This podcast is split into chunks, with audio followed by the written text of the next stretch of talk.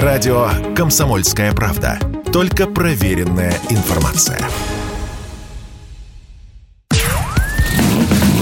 Под капотом. Лайфхаки от компании «Супротек». С вами Кирилл Манжула. Здравия желаю. Летние дожди в средней полосе России все чаще напоминают тропические ливни. Воды с неба выливается столько, что даже на дорогах и во дворах можно на лодках плавать. Естественно, кроме промокших ног, от этого страдают и наши автомобили, а точнее некоторые датчики. Чаще всего в дождь страдают датчики АБС, особенно если система уже устаревшая. Дело в том, что в такой конструкции есть так называемый пассивный датчик АБС и зубчатое кольцо на приводе, которое еще называют гребенкой. Из-за того, что на гребенку при движении по глубокой луже попадает вода в перемешку с грязью и возникают ошибки.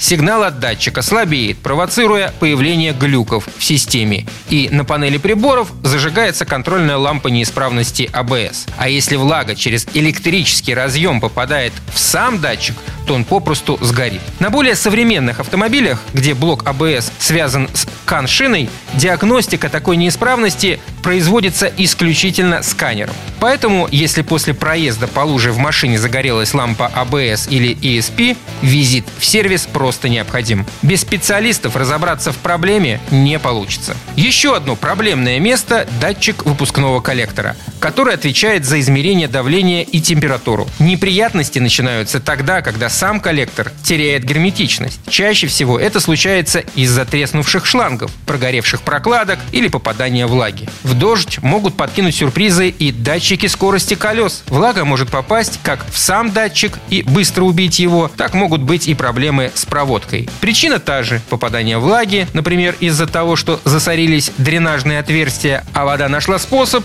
проникла в скрытые полости кузова и попала туда, куда не надо. Подобное может произойти, когда когда машина просто стоит на стоянке. А если у автомобиля нет пыльника или защиты моторного отсека, то вода может попасть на датчик кондиционера. Его, может, и не зальет, но глючить он обязательно будет. И напомню, от сырости надо беречь не только датчики, но и разнообразные электроконтакты. Для этого их надо обрабатывать силиконовым воском Супротек Апрахим. Это предотвратит попадание влаги в щели корпусов и сочленений разъемов проводов.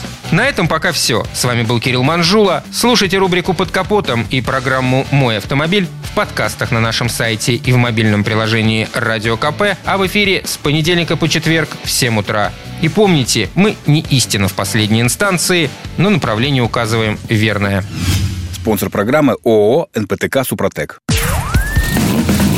Под капотом. Лайфхаки от компании «Супротек».